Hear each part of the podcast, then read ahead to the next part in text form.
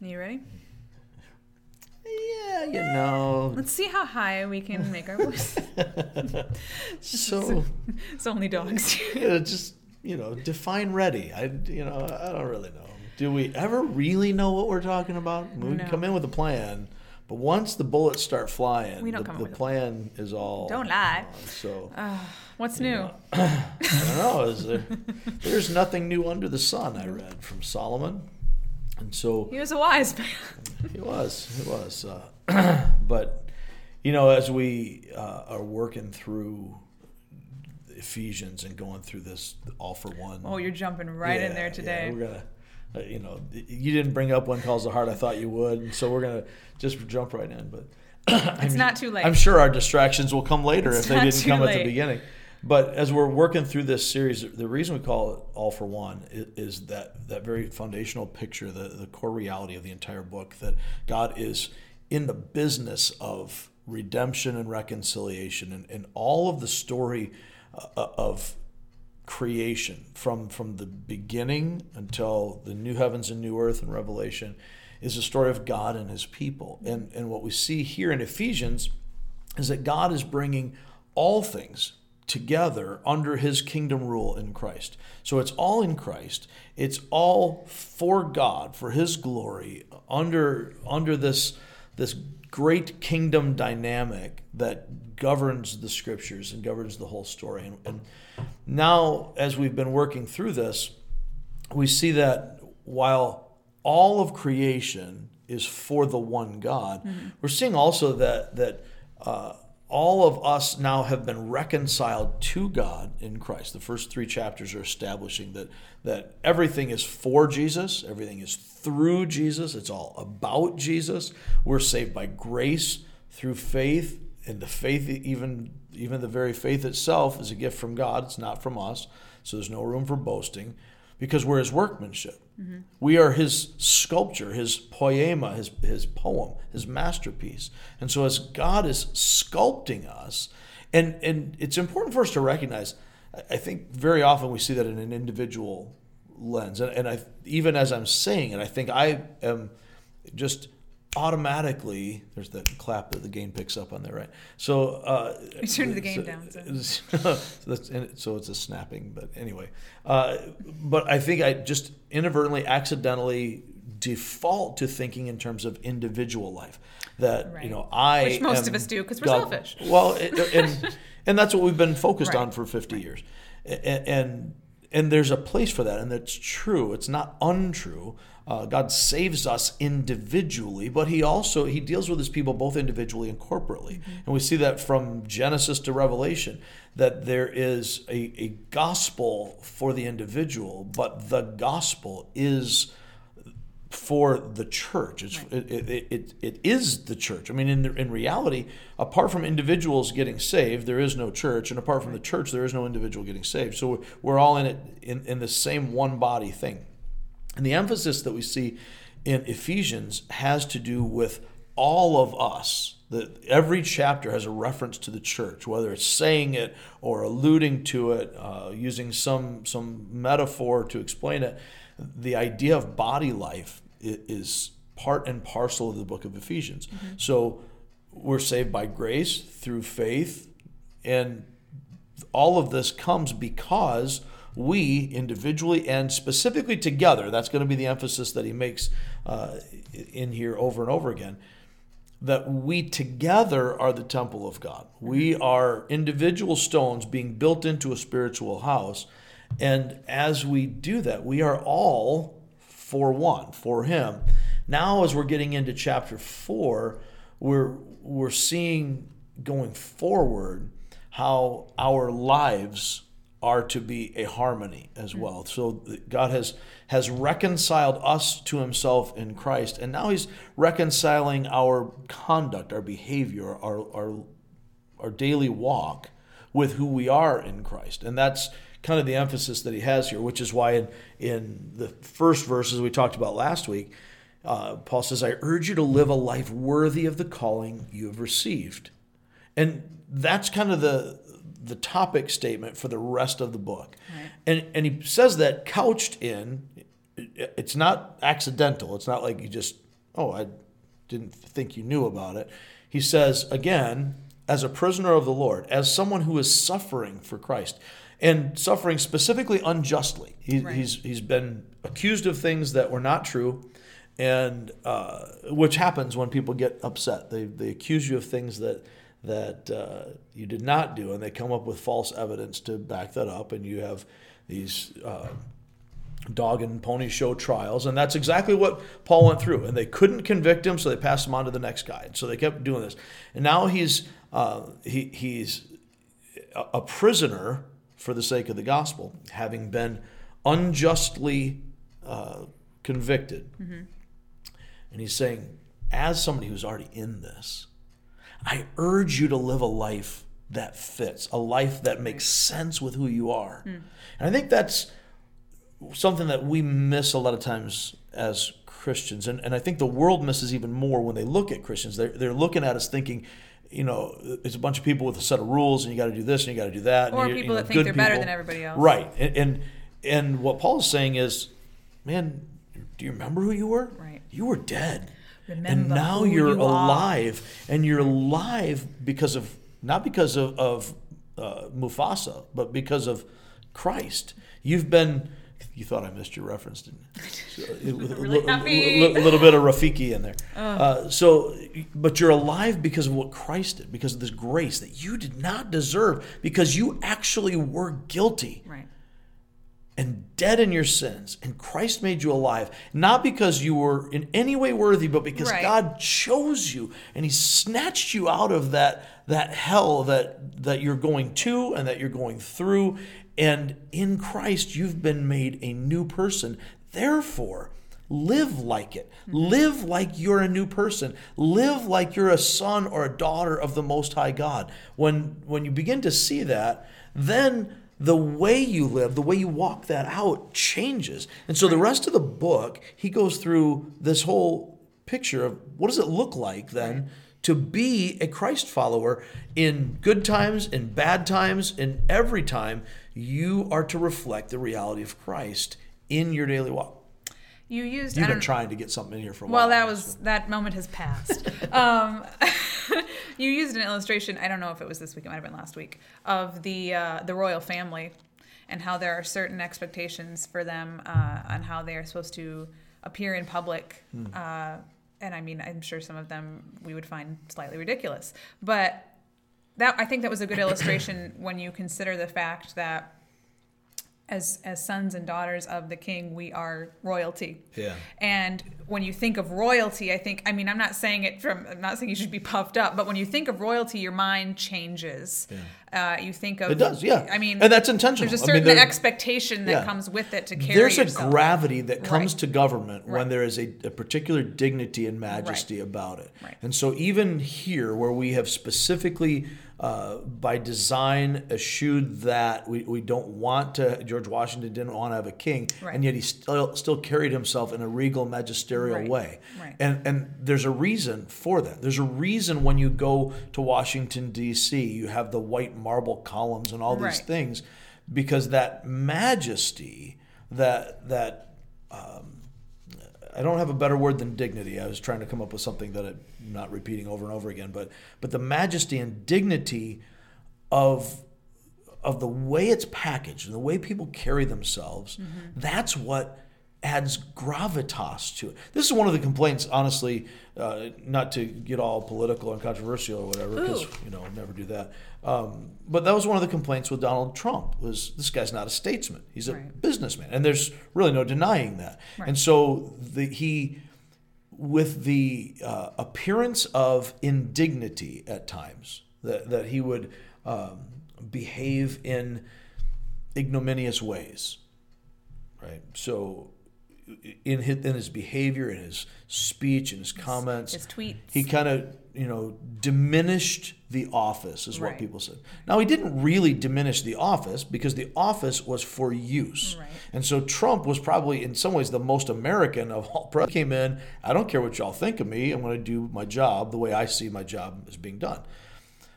But the downside there is, as a businessman, he did not come across as a statesman. President Obama, on the other hand, came across differently. And so people could look at it, and even if they disagreed with him on various things, He seemed very presidential. came presidential. across that way. uh, you know, Ronald Reagan Right. was, uh, to me, one of the great examples, probably the greatest example in my lifetime of somebody who came across as relatable, but also never lost the dignity of, of, of who he was. Carried himself with that kind of, Right. you know, somewhere between Prince Philip and John Wayne kind of kind of thing, where Right.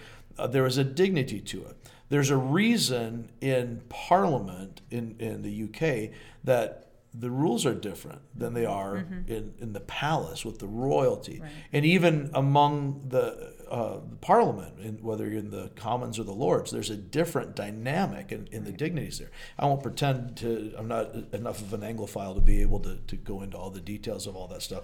I just recognize that there is an, an Right. appropriate um, deliberate, intentional, um, suitable conduct and decorum that goes along with the position or the role that, that you are and in. bringing that down to even i think more of a, a relatable level i guess this is i'm gonna remember my, my high school you know him i bet people that don't my high school choir director mr hay he used to get so upset My high school football coach, Mr. Hay.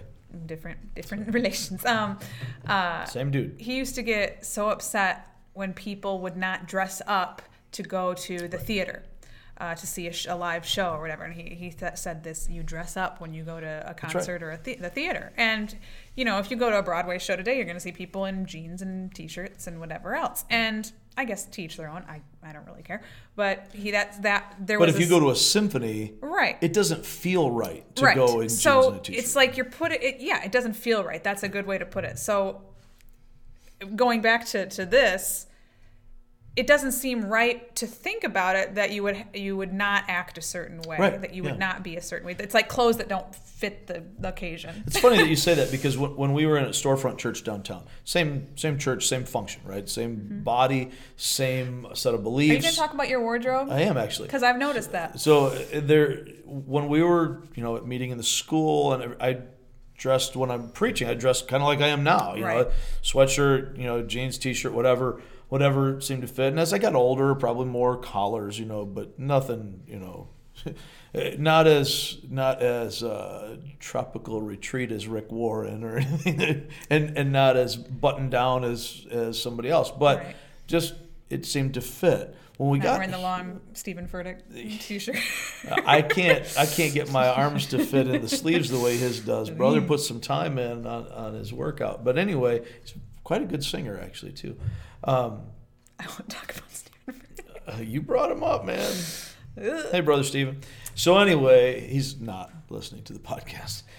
he's, Uh, work, he's working on his guns back to the topic at hand. When when we moved we knew to we'd get our distractions when we moved to this building here, right uh, which was more of a traditional church building of sorts, a contemporary free church building, but but but a church building nonetheless. So it seemed a little more traditional. It just didn't feel right. A- And you know, I wore a it- shirt that said "Make more biscuits." Last I know, right? That was an awesome shirt. Is that a new shirt, by the way? Uh, I've had it like a month. No, I was going to say because I didn't remember seeing it Yeah. before. I'm like, ah, that was kind of. Anyhow, uh, now I'm hungry again. But ever since we've been here, I think all but maybe one or two Sundays, I, I wear a jacket. I've noticed that. A- and that's not it- it didn't start out to be intentional it just didn't feel right And you know what? It it's it I think subconsciously, and maybe this is the marketing person in me, it makes a difference. Not Well, it not does. in what you're saying, obviously, and not in the message you're trying to convey, but in but it can i mean it, Right. it certainly can because the packaging the uniform can doesn't impact make the man. but it does impact There's my one cause this- the you know, there's there's a really important aspect to um, to wearing the uniform. There's a reason that the military has it. There's a reason that officers' uniforms are different Mm-hmm. than uh, than than enlisted personnel uniforms, and and there's a certain um, reminder that you get Right. that you are on a mission. You're here as part of a bigger thing. And so not not to oversell it or anything, but when I come to church and we're here having a, a jacket on and if I really want to freak people out I'll wear a tie just to, you know, kind of be trippy. The other the, a couple weeks ago, you wore all black, and I was like, okay, Johnny Cash. Yeah, so I, I am the man of it. But but that's but that's the beginning of it. That that keep- that identity. We're getting a lot of movement here on the uh, on the screen back behind. Right, It's all an illusion. pretty nice. Um, but then once you you that's just half the half the battle is is presenting yourself that Right. way. What we talked about I think more this week was the diversity within within that. Yeah, there's got to be some some content to it, and so Mm-hmm. there is. On the one hand, there is the appearance. There, the, And the- anybody can do that, you know. You can put on you a, need to, you can put on a look jacket. the part. Right. And in this case, we're talking about wardrobe, Right. and and and that's, think in a a- sense and- metaphorical Right, as we do it. When we look at the, uh, you know, the the queen, the royal family, they are in a sense the heart Mm-hmm. uh, of England, and yet. In another sense, they're really not. They're just kind of figureheads. they're- they're- there's kind of a metaphor Right. that goes on there, and the same thing happens with us. Uh, you know, I'm not saying everybody needs to dress up for church, but it does change the way you think. It, it- you know, when when I was homeschooling one of my sons, uh, who had some behavioral issues at the time, uh, as far as just trying to get his schoolwork done and so on. I said, listen, while you're here, you're going to put on a collared shirt and a pair of, of put on some khakis. Mm-hmm. Well, I find if you do really well, then you can wear jeans. Right, if you right. do really poorly, you're going to put I on a tie. that's smart. But it, you know, Mr. Hay actually used to say, "You dress sharp, you play sharp." Right. You know, that's. Well, that's how I find that I'm a, I work uh, from home, This is, I think, the first time we've ever mentioned Bob Hay in a podcast. it's taken like four years. Three times, all in one thing. now he's going to appear in the corner. I, as someone who works from home, just don't even know what to say now. as somebody who works from home, um, and now I think a lot of people are in this situation because of COVID. Yeah. People always used to say to me, "Oh, you're so lucky you get to work from home." da, da, da." And I do feel very lucky that I get to, to work Yeah. from home and you know kind of be a freelancer and whatever. But um, they're like, "Oh, you get to work in your pajamas and you can da da da." da." If let me tell you, if I did that, I would get nothing done. I have to wake up. You up. probably went through a phase of trying. I did. Yeah. I have to wake up at a certain time every day, have a routine, take a shower, get dressed, da da da da da. I have to. I, I- for a long time I even sat on the couch and did my work, and I'm like, I have to have an office space, or I'm not gonna. You know, Right.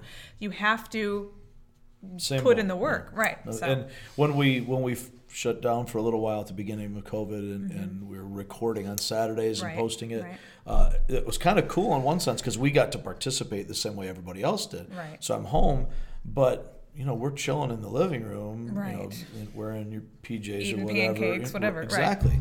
Uh, we did have much better breakfasts on Sunday uh, during that period, but but it wasn't the same. Right. So my mentality wasn't right. I wasn't as focused. I had a harder time tracking. Right. I mean, and I know the sermon because I wrote it, I preached it, I'm watching myself on the screen, which that was weird enough, by the way. Uh, and, and so as we're doing it, I, we had to come to the decision that nope, we're going to get dressed first. We're going to dress like we're going to church. We're going to sit as a family. We're going to pray when it's time to pray. We're going to do all these things. It's not just a TV show. We're going to participate, but it does change Sure. how we think. And if you come to, to church, like so many, you know, teenagers especially will come. Well, we've had people come in, in pajama pants or whatever, and you come to church in your fuzzy bunny slippers. You're going to have a certain mentality. right, Now, if we carry that forward into how we live our lives, as people who are the most real royalty of all, it makes sense that we're going to live a life that is suited to that. So Paul establishes this foundation and between it's more than what you wear. it, it is. It's got to be more than that because if you dress the part, but you don't have and this- Anybody can dress This, the by the way, is every Hallmark m- movie with royalty in it ever, where you have the uh, the the prince or the princess who's got all of the trappings and all the wealth and all that, but they have to discover who they are to gain some some gravitas to them. And they marry can- like a small town baker. or the uh, the great reference in uh, A Knight's Tale when. Um, Great movie. when it really is actually, uh, and, and it took me a minute to figure out that we're talking about Chaucer's Knight's Tale. But anyhow, um, when With with rock music. when uh, what's the the villain's name in there? Played by Rufus Sewell. He's, Oh, I'm gonna forget because he was the villain in uh, Gladiator of, too, kind wasn't of he? the uh, he's the villain in almost. I I think everything I've ever seen him in, except for Amazing Grace, he's the villain. Oh, and uh, So- there's a show on PBS about Queen Victoria, and he plays Lord something or other, and he's Probably a, good a guy in there. villain. No, he's a good guy. That's But- yeah. I don't even know how to process. him Anyway, as a good but yes, But I know what you're anyway, when he says you've been, you've been weighed, you've been Right, measured, you've right. been found wanting. Well, that's actually the, the Greek word axios that's translated worthy at the beginning here. So there there has to be more than the appearance. There has to be the weight. And then it flips around at the end, and Heath Ledger and his buddies are, uh, you know, turn that around and say the same thing to him. Early Paul So- Bettany. Oh man, that's. I love Paul Bettany, but you anyway, knew we'd get distracted. And, and naked Paul Bettany too. Actually, Very but- naked Paul Bettany. So anyway, as we're as we're doing this, this whole concept of living a life worthy is not trying to manufacture the appearance of worthiness, Right. but living in keeping kind of easy. with right in keeping with the life that you've been given. If if I've been if I've been made a child of God, but I live like I'm not a child of God, then there, there's an imbalance, and I need to bring that back into line Mm-hmm. so that the the gravity of what it means to be in Christ is not wasted on me, Right. and I live in such a way that it fits, it shows, it makes sense. And Paul establishes, you know, all this we're only in verse three of the chapter. Uh, and, and so in verses four, five, and six, he establishes this foundation that is at once the foundation for that preamble in the first three verses where he tells us, you know, how we should be relationally. Uh, but it's also the intro to to what will follow, and uh, and we see there that the wholeness and peace that we all long for is found in the reality of the gospel. We're we're all looking for that wholeness. Right. That there's a hole inside of us, and that's what the book of Ephesians is about: is finding our our life harmony in harmony with God in this reconciliation that we have in Christ. So he says there's one body, that speaking of the church, there's one spirit, the Holy Spirit of God, just as you were called to one hope when you were called, one Lord, one faith, that's the, the doctrine he's talking about, one baptism, our identification with the church, uh, and both ritualistically in entering the church, but I think even more specifically talking about the baptism of the Holy Spirit that, that actually makes us part of the church. One God, one, fa- one God and Father of all, who's over all and through all and in all. And so this is our foundation. This is where we find that wholeness and peace that then gets lived out mm-hmm. because it changes who we are when we're in Christ. Now it looks like this. And so when Jesus conquered death and he conquered the grave on our behalf, that victorious bounty that he gained as he took captives. And in fact, the the um, Christian Standard Bible and a couple other versions, uh, I think the uh, new uh, New American Standard, perhaps I'm not sure. Uh, they render that that he took captivity captive. So he came in, and, and we have this picture uh, in in verses seven and eight of the victorious king who is who has won. He's conquered in battle, and now he comes uh, back into his capital city. And and, and the, Paul is quoting uh, David back in Psalm 68. And he, he, he arrives victoriously with a celebration parade and the captives in his train. Uh, and here he's making that, that connection between David and Christ, which in, like, in all likelihood, and the people hearing this, they're going to more identify with. They're, they're going to see this picture, but they're going to more identify with the Roman emperor coming in hmm. with this vast array, you know, of, of all of the things that he's brought from foreign Right, lands, all right. of the the the you know whatever the the treasure that he's taken from and just the picture of who he is, probably some big buff guy, you know, with yeah a suit of so, armor. And so there's this majesty Right. and and what does the emperor do well he takes this stuff and now he's wealthy and he goes and lives in a palace what does the king do he brings this home and so david says he you know he when he ascended on high he took many captives and received gifts from from men well here Paul is flipping that. So now he's not only received these gifts, but he he changes it and says when he ascended on high, he took many captives and gave gifts hmm. to his people. That's a different kind of king. Yeah. So Jesus now, in, in in what seems to be a pretty easy leap back to verse three of chapter one at the very outset of the letter, where he says, "Praise be to God." Who has blessed us with every spiritual blessing in the heavenly realms in Christ mm-hmm. all of the focus of what Paul sees as meaningful in all of his letters. The only thing that matters is eternal glory, the, the treasures of God matter. And all the rest of the stuff, psh, I consider that rubbish. That's that's dung. That's the stuff you scrape off your shoe. I thought it was treasure, but it's garbage. Mm-hmm. And so that allows him then to live with that perspective.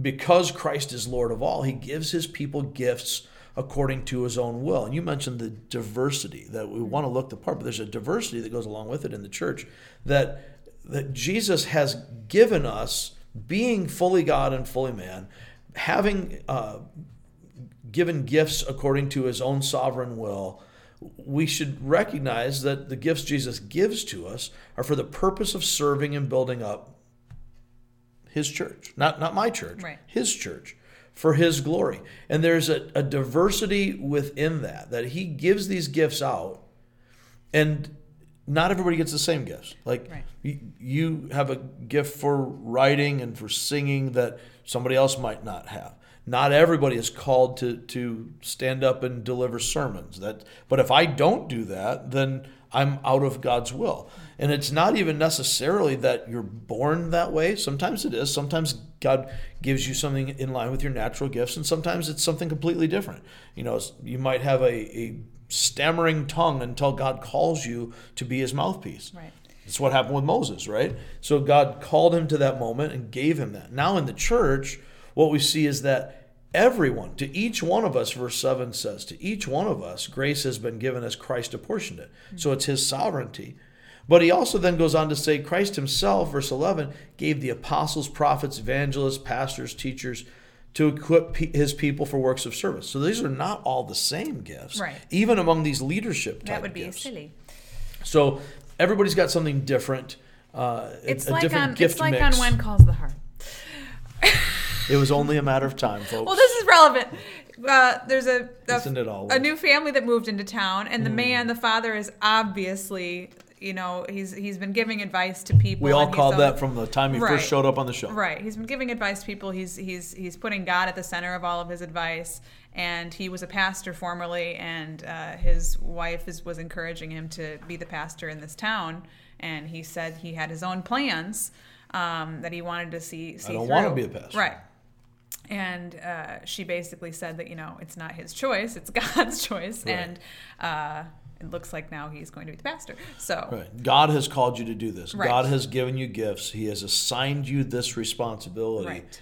And the gifts Jesus gives to us are for the purpose of serving and building up his church for his glory, and I think not it's, your own plans. Right. And I think it's easy as people, especially people within the church, to be like, well, like personally, I could never stand up there and give a sermon. I, I would be, I would freak out, and I could never do, uh, I could never do a lot of things. I mean, and, but the fact that there are people who like excel at those things that I Mm. could never do blows my mind because it just is a crystal clear picture of the gifts that are given. Right. And I mean, how can You you, see, not like, see that? Amanda or my sister who love detailed lists and Right, love to and get Aaron and organized. Your mom, you know, with Right. administrative skills. Those are things that I'm. That's not my strength, and I need organization. Or like but Dennis I'm not Brad naturally doing good the at tech it. stuff back there. Right. Like, so okay. so everybody's got We're calling different, y'all out, different so. aspects. Uh, ministering to young children. I Right. mean, that, that is a powerful. I would say children's ministry might be if I were going to rank things, which I'm not, but if I were going to. Man, I don't think there could be a more important ministry in the church. or even youth like that- teenagers, because Yeah. teenagers don't want to listen to anything. But to be able to have the foundation laid Right, with these yeah. kids, to I mean, think about you know even raising our parents, you know, and I think both of our moms could identify with this.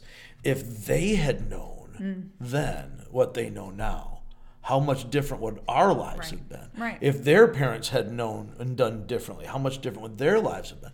It, with children's ministry, it's huge.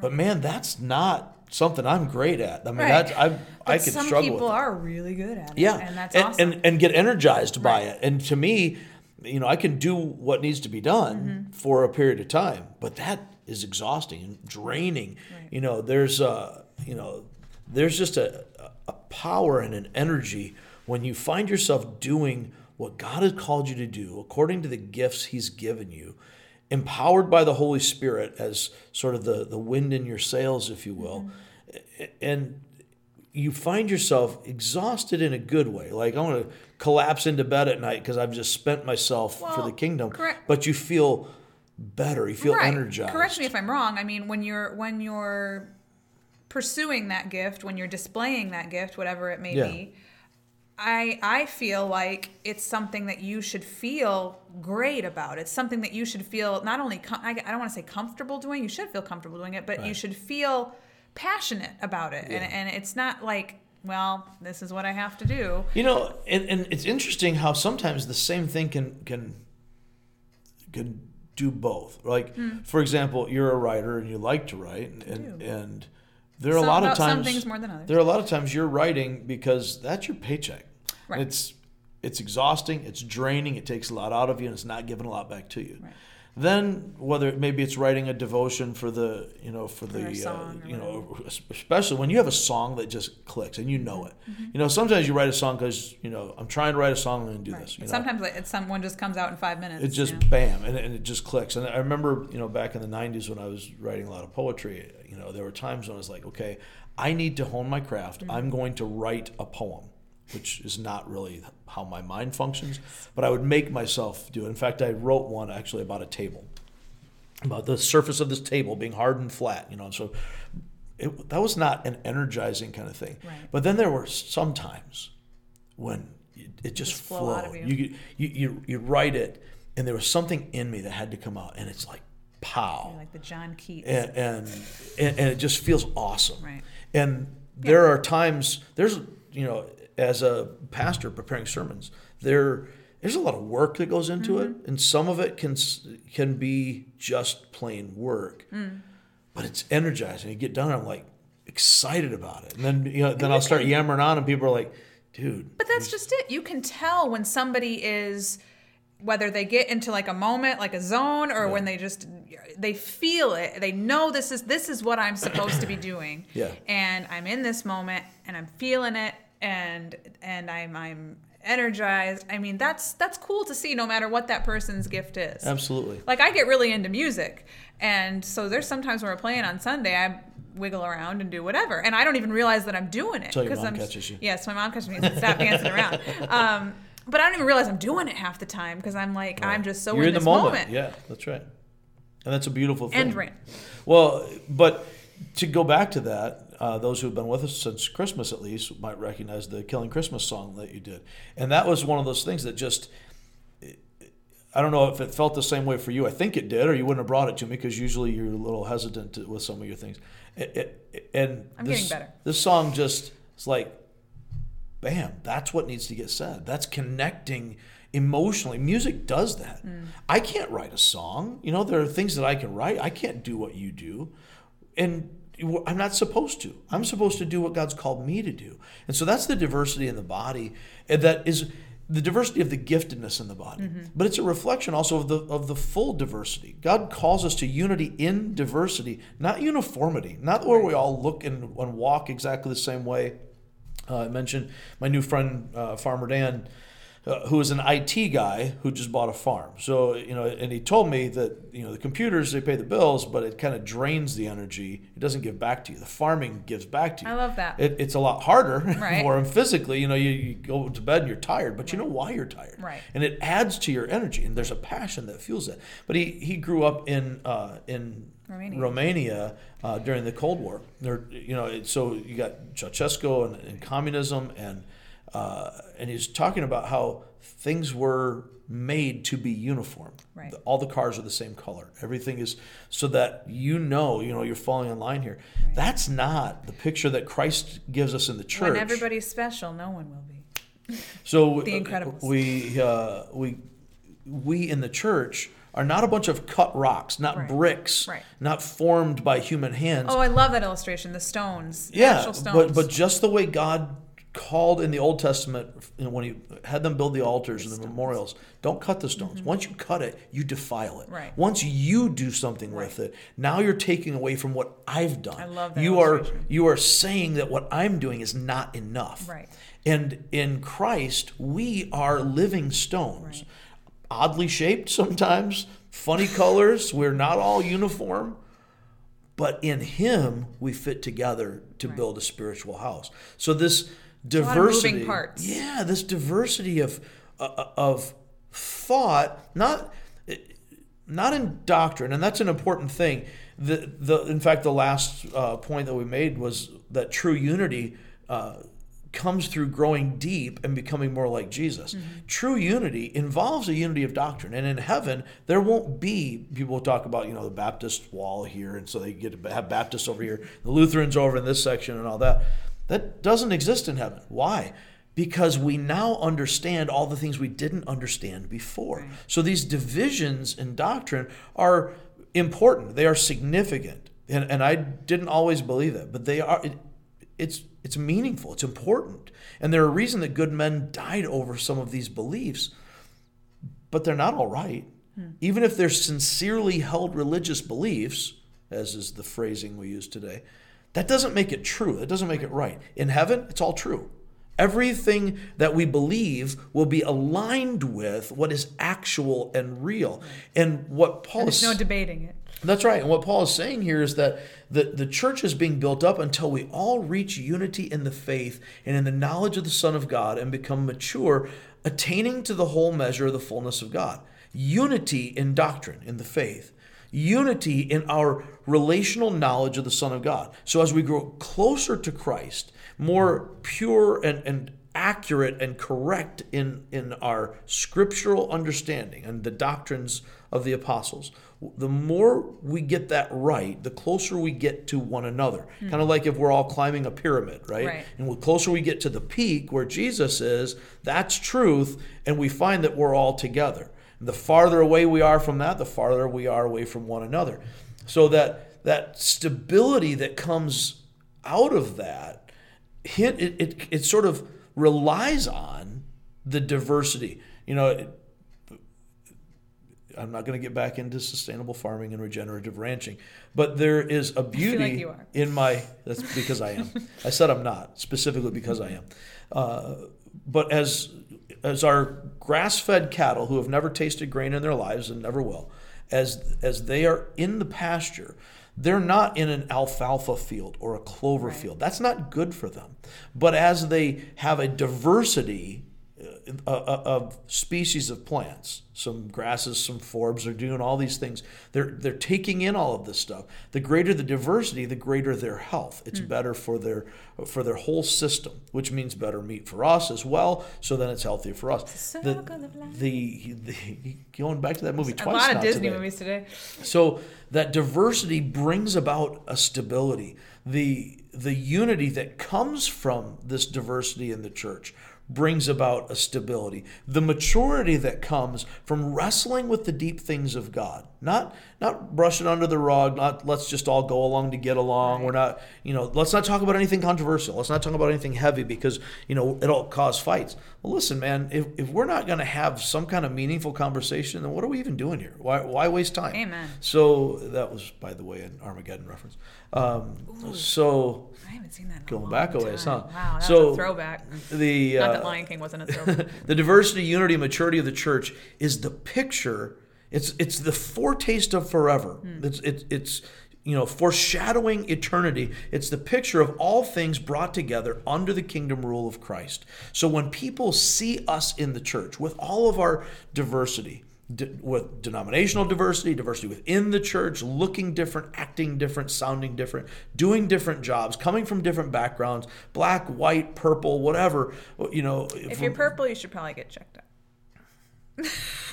black, white, orange. Is that better for you? So anyway, as we're dealing with all of these different types of diversity, Yeah. that's why we can't get hung up on things like critical theory, where where it's everything is focused on our human identity. Right. Rather than who we are in reality, in the reality of Christ.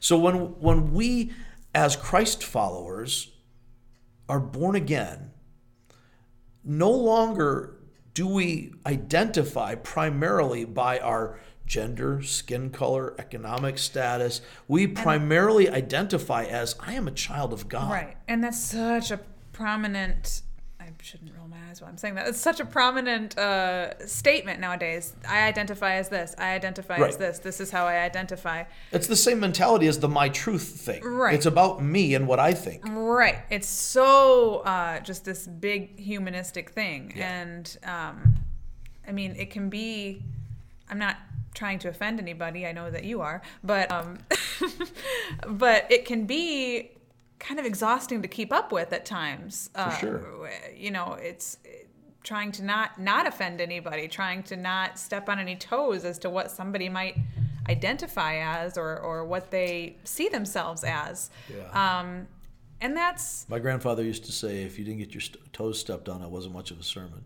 There's, there's a reality that you may have heard. Facts don't care about your I'm feelings. Gonna, yeah, I'm gonna stop talking though because I feel like I am gonna offend somebody. Well, but but if we're I it's if I've we're had- not I'm- I don't have offended- much sleep.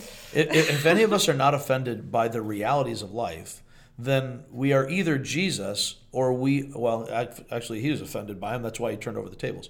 If we're not offended by the realities of life, then we're not paying attention hmm. because life is offensive and we better get used to it. You know, Life's tough. Get a helmet. that's exactly what I was thinking. Yeah, growing up in the '90s, huh? So th- these are the realities of life, and and we need to understand that Christian maturity is the responsibility of every single member of Christ's body. So from from the you know the oldest elder of the church to the youngest person in the church, we are all working together mm. that we might build one another up, that we can become more like Jesus. It's the responsibility of all of us. And he gave his church diversity in order to foster maturity leading to unity. Apart from that diversity, apart from a little bit of friction, you know, running, rubbing up and against one another, we're going to get some friction. And apart from that, we don't grow. Hmm. We don't, you know, do you remember the rock tumblers back oh in yeah. the day? You make So- the rocks all shiny. Yeah, and how do they do that? With a lot of friction. You got your sand in there and stuff, and, and, and as it turns and That they kind of and they bump into one another, Right. you get this rough looking rock that by the end gets smooth and shiny, Shiny and the and- colors come out. Right. Well, they don't become uniform, No. but it does knock off the rough edges, Hmm. and it cleans it up and it colors it, And it makes it becomes- something different than what it started as. and they're not well. uh, What it actually does is brings out what's inside. Well, oh, so it's, it's makes- different than what it looks like. everybody. D- Yeah. looks- look different than what it looks like. Right. On on that initial observation, it just looks like a gray lump of whatever, you know. But by the time this process of roughing it up is over, then it starts to really shine and look like something like a gem. And as we're working through this life, just walking through, we're kind of in a spiritual rock tumbler. And the diversity in the church and the That's a good hardships and difficulties of life, the times when God doesn't answer prayers the way we think He's going to, the when things go wrong and we're treated unjustly, and, and you can you can see it like, man, this is so wrong. It's not supposed to be this way. But the reality is, it is supposed to be this way. This is the thing that is going to knock off your rough edges, bring out the God colors inside of you that that He's put there. He made you. You are His workmanship, and all of this stuff is what brings that out. And that's the beauty of living a life worthy of the calling that we've received. you just gotta get tumbled a little bit. Got to get tumbled. We will stop there because we're We're only 13 super minutes over our- and we our didn't goal. even like really talk about anything crazy. Um, Well, okay, we're gonna stop. Um, stop that. Uh, if you guys have any questions, How about that Lucas, though? Oh my gosh, he's so cute. Uh, uh, if you guys have any questions or comments uh, about When Calls the Heart, or about you know the things we're actually talking about, feel free to send us an email at somethingreal at reallifeonline.org. You can leave us a message or comment on Facebook or YouTube, or you can leave us a voicemail uh, at 269-756-RLCC. Or I will go back to saying this because I just recently rediscovered it. If you do use the Anchor app or have it to listen to our podcast, you can leave a voice message there, uh, and we can then insert it right into the podcast. Um, so that's kind of cool. If you and do please do you know leave a like or a review Yes. however you're seeing this you know especially on on your podcast platforms like iTunes, especially, it's the big one that drives everything else. So, you know, give us a five star review on there. It helps bump us up on search engines so that more people get to see SEO, what's coming baby. up. And that's what we Um, want to see. And also, I, I think I said this last week too, but if you are watching, if you prefer to watch the the video version of this, um, sharing that on Facebook and YouTube uh, will make us more visible on people's news feeds as well. So